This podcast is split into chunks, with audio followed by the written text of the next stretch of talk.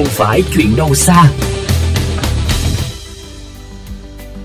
Thưa quý vị, hiện tượng mưa phùn và sương mù kéo dài liên tục tại khu vực Bắc Bộ những ngày vừa qua cho thấy sự ảnh hưởng rõ rệt của yếu tố thời tiết tới sức khỏe, đời sống sinh hoạt của người dân và ô nhiễm môi trường. Đặc biệt từ nguồn phát thải là các bãi tập kết rác sinh hoạt ngoài trời quanh các khu dân cư. Mình ờ, đi đường đã khó chịu này, xong cái rác ở xung quanh ấy nó bốc lên khá là nhiều mùi. Kiểu nhà mình nó cũng ẩm rồi nó chảy nước nữa. Đấy nên thực sự là khó chịu. Công việc thì nói chung là bình thường thì nó đã bẩn rồi, mưa lại còn chả bẩn hơn. Mưa phùn và nhiệt độ, độ ẩm đều duy trì ở mức cao, kéo dài trong nhiều ngày vừa qua, khiến công việc của các công nhân vệ sinh môi trường vất vả hơn rất nhiều.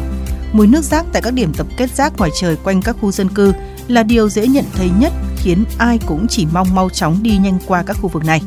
Thạc sĩ Vũ Thị Liễu, trưởng khoa môi trường trường Đại học Kinh doanh Hà Nội cho biết.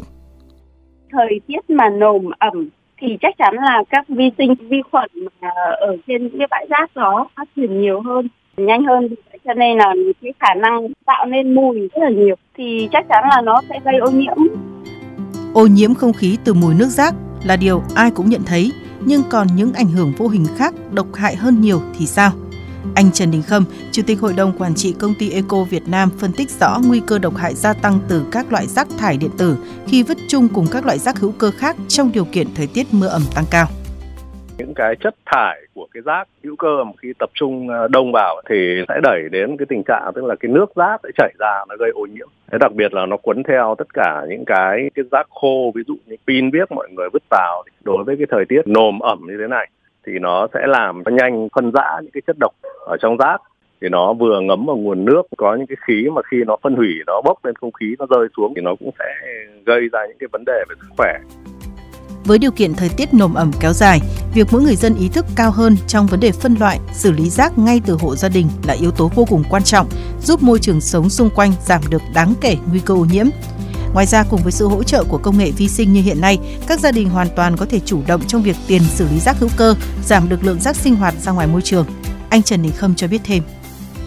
bây giờ thì cái công nghệ vi sinh nó phát triển rất là tốt và cái chi phí để mua vi sinh cũng rất là rẻ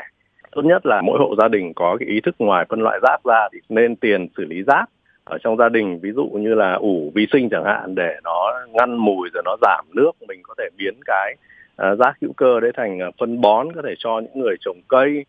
Thì lúc đấy là cái lượng rác thải nó sẽ giảm ra môi trường rất là nhiều và đấy là cái công việc mà trong cái tầm tay của mỗi hộ gia đình là đều có thể làm được.